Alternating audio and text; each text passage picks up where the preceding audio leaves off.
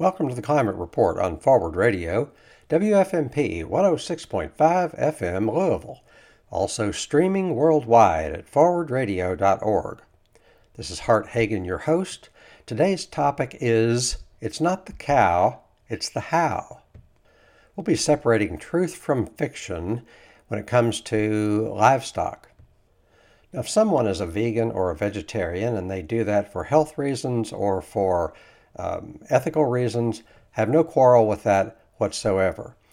Th- those are personal choices, and it's entirely, entirely beyond the scope of this message. But when we're talking about ecology, it is in the realm that affects us all. When we talk about ecology, it's in the realm of objectivity. So I'm going to be talking about the ecological aspects of livestock farming. Last week I featured an article in the journal Nature Food, and the title of the article is Global Greenhouse Gas Emissions from Animal Based Foods Are Twice Those of Plant Based Foods. Now, if you read an article like that uncritically, you're thinking, wow, Animal based foods have twice the greenhouse gas emissions of plant based foods. It must be that animal based foods are worse, and therefore we should eat much less animal based foods and focus instead on plant based foods. And if we have to fool our taste buds along the way and have uh, impossible burgers and what some call fake meats, then wow, that's what we need to do. But I went through and I pointed out how this article, from beginning to end, really does not say anything about the management practices that separate good livestock management from bad livestock management. It just lumps them all in together, and I've been trying to think of a, a logical fallacy. It might be the logical fallacy of overgeneralization. And that, that, that, that word feels right and sounds right to me because they are making a generalization, but the definitions of overgeneralization are such that when you make a decision based on limited data, and I think that is going on here because a generalization is made on the basis of normative practices without regard to best practices. So, the best livestock practices, and, and I have seen these, and I have a peer reviewed article here that I will share with you in a minute. But the best practices of livestock management are such that carbon is drawn down into the ground and water pollution is prevented and biodiversity is uh, enriched. But that kind of critical thinking doesn't come into play among those who just want to generalize and extrapolate based on current norms. So I'm going to ask and answer a few questions just in the way of introduction. And I'm not going to prove each one, but I am going to tell you my conclusions and thereby reveal what I think is the faulty logic among those who try to say that livestock is all bad all the time. So here they are. Is, is livestock responsible for greenhouse gas emissions? You bet. The answer is yes. But are crops also responsible for greenhouse gas emissions? The answer is yes. Are both responsible for needless greenhouse gas emissions on a large scale? The answer is yes. Could both crops and livestock be restructured to reduce greenhouse gas emissions? The answer is yes. So far, we're seeing an equivalence between livestock and crops, assuming the truth of what I'm saying. We're not quantifying anything, but we're establishing some basic propositions that both are responsible for greenhouse gas emissions on a large scale and needless greenhouse gas emissions on a large scale. And the word needless there suggests that we could change our policies and change our practices so that there are not so much greenhouse gases from either crops or livestock. Does livestock produce water pollution? Usually. The answer is yes, but it's also true that crops produce water pollution usually. Does the raising of livestock produce, uh, are we using GMO or ge- genetically modified crops for livestock? Yes, but we're using genetically modified crops for other things such as, you know, junk food and corn ethanol. And one of the main problems with genetically modified crops is that corn and soy are genetically modified so as to be tolerant of Roundup or glyphosate, which is a major health problem. It has been linked to cancer and it is a major source of water pollution. And this is both crops and livestock are, are responsible for this we could go on, but you know both livestock and crops are done in such a way as to be a serious burden to biodiversity, and both crops and livestock are uh, raised in such a way as to uh, produce serious soil erosion. It need not be that way in either case, but it is. So, what we've got going on here is an organized campaign to discredit the raising of livestock for things that are also true of crops, also known as plant based foods. So, when this article in Nature Food says global greenhouse gas emissions from an animal based foods are twice those of plant based foods, I, I have no reason to question the truth in that headline but I question the implication. I question what they are suggesting from a policy standpoint. Another question to be asked is uh, that's very important is are we deforesting to graze cattle? So we hear that there's so much deforestation that's going on to for the pastures on which the cattle are going to graze and also deforestation for the food, the corn, to grow the cattle. But deforestation is occurring for every conceivable reason. I have a friend in Ecuador who is restoring a rainforest with a farm, and her environment is a place where cattle should not be grazed but yet cattle are grazing there because what they do is that they go in and they buy up land and they deforest for the timber. And the way they pay the people that are doing the work is they say, after we're done with this, you can have some land to grow cattle on. And you have these poor, pitiful, pathetic cattle that are trying to graze on land that is not growing grasses that are suitable for them. Meanwhile, the forest is gone because of the timber industry. Not because of the cattle industry, but because of the timber industry. Because the cattle are not going to, you know, it's not going to be a real profitable business. And you're just taking advantage of poor people. And people say, oh, you cleared this land to graze cattle. No, you didn't. You cleared the land to get the timber.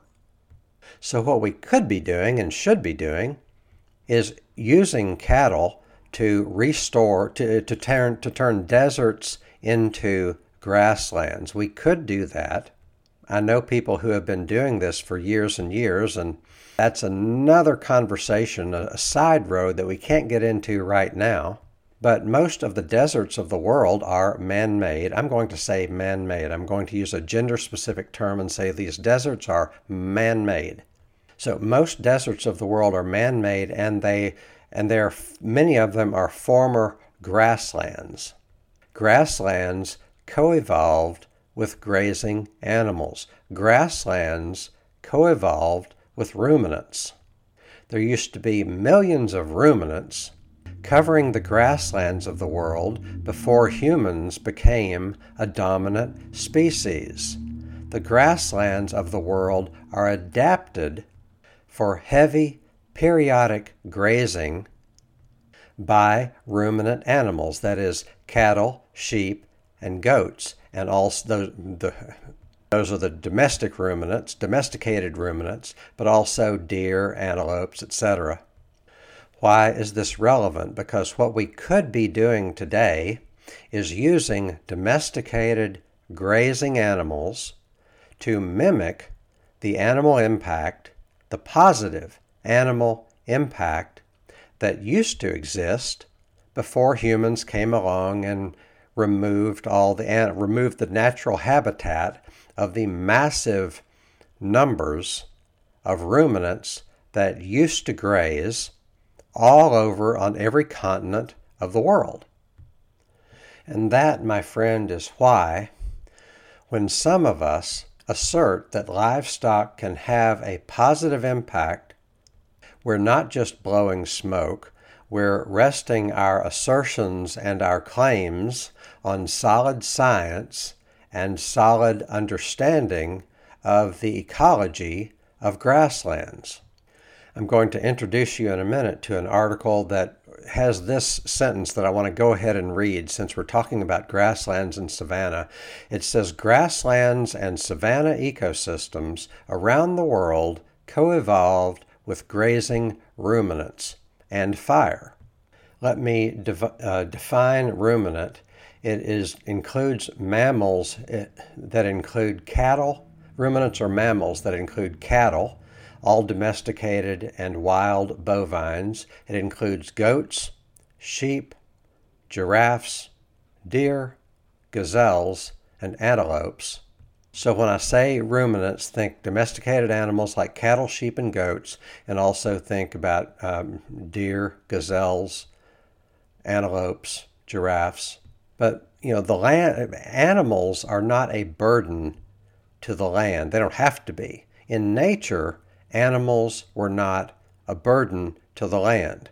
The land was adapted to the animals, and the animals were adapted to the land, and the land and the animals were adapted to the ecosystems in which they evolved. We humans have removed those ecosystems, and so it doesn't do any good to say we should just go back to nature. Yes, in many ways we need to go back to nature, but nature needs our help because we have eliminated the natural ecosystems and we need to use our supposed intelligence to mimic the impact that animals, including ruminants, used to have. So here is a peer reviewed article that says a little bit about how that should work. This peer reviewed article has the nerve, has the nerve to suggest that ruminants, including cattle, those evil animals, cattle, but this article has the nerve to suggest that ruminants could have a role in reducing the carbon footprint of agriculture in North America. So, on the one hand, you have an article that says, ooh, uh, animal based foods have twice the carbon footprint of, of plant based foods. And on the other hand, you say, wait, ruminants can have a role in reducing the carbon footprint of agriculture in North America. And the idea that must be grasped is that both plant based agriculture and animal based agriculture need not be inherently burdensome. It's like, you know, humans. Humans need not be an, an, an inherent burden to the land that we occupy. We are, almost all of us are, but we need not be. So we need to explore ways in which human activities can be a benefit to the land that we occupy, and we need to explore ways in which each person can be a net benefit instead of each person being a net burden.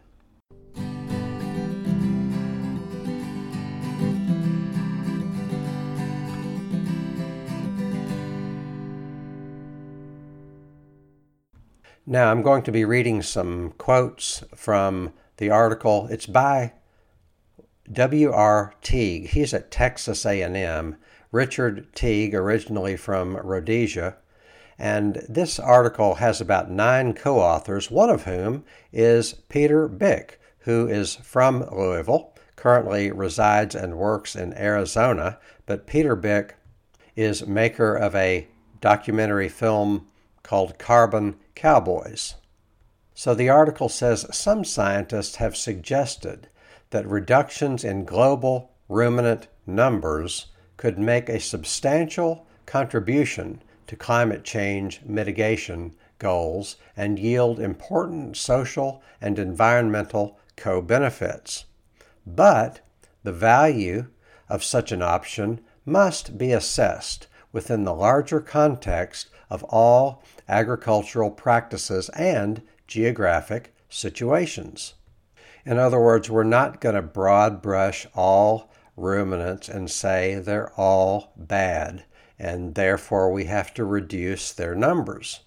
Think of the millions of, of bison that used to roam northward and southward in North America. Those bison were not a burden, they were a benefit to their environment. It, one way of looking at it is that species tend to survive when they are a benefit to their environment, because when they benefit their environment, then their environment benefits them. So it used to be that ruminants benefited their environment. How is that possible? Let me share with you the conclusions from the Richard Teague article entitled The Role of Ruminants in Reducing Agriculture's Carbon Footprint in North America.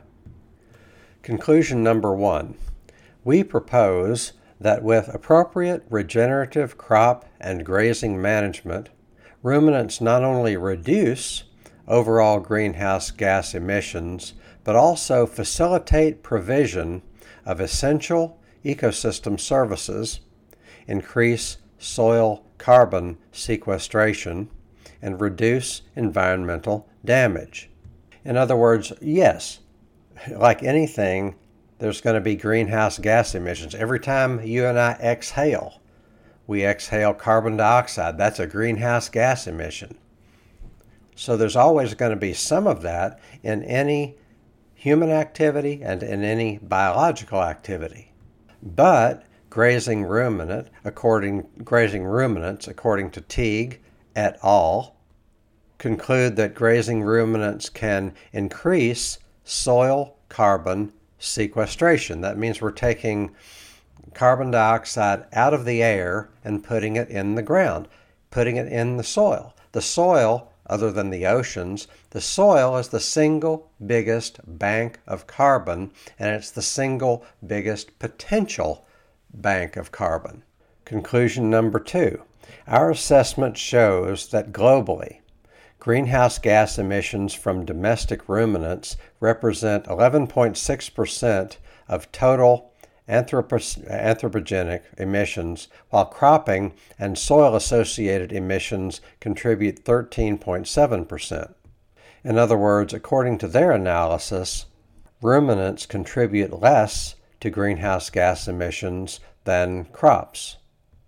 But the primary source Uh, of these greenhouse gas emissions is soil erosion. So, if you can reduce erosion, you can reduce the primary source of emissions associated with grazing ruminants. Why is erosion a source of greenhouse gases? Because erosion is an indication of declining soil quality. Erosion is an indication that the soil has been degraded. You can degrade soil in a lot of ways. You can degrade soil with bad forestry. You can degrade soil with tillage. You can degrade soil with chemical fertilizers. You can degrade soil with herbicides. You can degrade soil with compaction from roads and development, etc. And whenever you do that, you've got the soil oxidizing. That means carbon is coming out of the soil into the atmosphere. Degrading soils oxidize carbon. The carbon is traveling in the wrong direction. The task is not to vilify any one category of food, but to make sure that each category of food is managed in such a way as to send carbon in the right direction, out of the atmosphere into the soil. Conclusion number four permanent cover of forage plants is highly effective in reducing soil erosion, and ruminants consuming only grazed forages under appropriate management result in more carbon sequestration than emissions. Translating this into English, this means that for, forage means grass feeding. Almost all cattle are grass fed, only about 3% are grass finished. That means they're fed grass their entire lives, including the last few months when their compatriot, their, the, the other cattle, are being fed grain. And this has to be done, uh, it has to be done intentionally, it has to be done carefully. I grew up in Kentucky. Kentucky is the, is the biggest cattle state west of, uh, biggest cattle state east of the Mississippi River. There have always been a lot of cattle in Kentucky, especially after the decline of tobacco. Most of the cattle grazing I've ever seen was continuous grazing. That means those cattle were not being rotated, they were being fed grain. Grain is artificially cheap because of artificially cheap fossil fuels and, and other subsidies. But 97% of cattle are grown in a way as to reduce, as to degrade the soil. So, what they're saying here is that if you manage the rotation properly, then it's going to store carbon in the ground. Therefore, whenever carbon is being stored in the ground, that means it's coming from the atmosphere, it's going in the right direction. Conclusion number five from the peer reviewed article by Richard Teague Incorporating forages and ruminants into regeneratively managed agroecosystems can elevate soil organic carbon, improve soil ecological function by minim- minimizing the damage of tillage and inorganic fertilizers and biocides, and enhance biodiversity and wildlife habitat. So these are the conclusions of an article that says, hey, ruminants could be part of the solution to reducing North America's carbon footprint. Not part of the problem, but part of the solution. By incorporating ruminants into regeneratively managed agroecosystems. So, what does agroecosystem mean? It means a farm that is ecological. It means an ecosystem that is a farm. Such things do exist it's not how things are done in the mainstream, but the na- mainstream needs to change, partly by changing public policy. And this is one thing that the renewable energy crowd they just, they're just not they're not focused on this they're not talking about this there's lip service from time to time but it doesn't get nearly the emphasis and it doesn't get nearly the funding of these human made devices that are supposed to somehow lower our carbon footprint in ways that I can't quite figure out. I say we need to reduce our energy consumption from all types of energy by 75%, and that can be done in a way so as not to be a burden on the average person. The only people that are going to have to change very much is the people who have way too much power to begin with but that's another conversation. Back to ruminants. Ruminants can elevate soil organic carbon. They can improve soil ecological function. In other words, the soil becomes more of a functioning ecosystem that captures rainfall, that grows grasses, that not only captures the rainfall but filters the water so that the water is not flooding so you don't have polluted water flooding into the waterways. It also says here that regeneratively managed agro ecosystems can, can uh, minimize the damage of. How, how do you damage soil? let's minimize the damage of, of soil. Let's, let's incorporate ruminants into agro ecosystems in a way that minimizes the damage that normally comes through tillage. It normally comes through inorganic fertilizers, and it normally comes through biocides. Biocides include herbicides. Herbicides include glyphosate. There's about a uh, near there's about two thirds or three fourths of a pound of glyphosate for every person in the United States. There's something on the order of 250 million pounds of glyphosate applied every year in the United States, nearly a pound per person. Some, you know, the better part of a pound, two thirds, three fourths of a pound per person in glyphosate. And we're not talking about this because why? Because the people that sell these chemicals own Congress. They own the Republicans and they own the Democrats in the same degree. There's not one party that is better than the other when it comes to being owned by agribusiness corporations that get to uh, that get to establish agricultural policy for their own benefit. That's why doing a whole lot of good for the climate is not expensive. And that's the problem. It's not expensive enough. If something is expensive, then somebody is getting paid to do the job. Renewable energy is such the rage because it is adequately expensive. It is sufficiently expensive that people get paid to do the job, and the people that are getting paid to build the windmills and build the solar panels and build the electric cars are able to influence Congress by giving to campaigns and by hiring lobbyists and by giving to super PACs and by owning each party equally. I've got about a minute left. Let me leave you with something to think about. Why is it common knowledge that livestock is bad? Because for the time being, we don't have a real democracy. We have a sham democracy. We have political theater that is run by slogans and by tribalism. So this the plant-based diet is a slogan that has little reflection of reality, that has little correlation to reality, but it survives because it keeps us divided. What the ruling elites do best over the course of time is to keep people divided based on shallow, empty slogans that get us divided into teams, hopefully only two teams, so that anybody who is not on your team is on the other team and they're the bad guys. Whoever's not with us is against us. Oh, look at the time. That's all for now.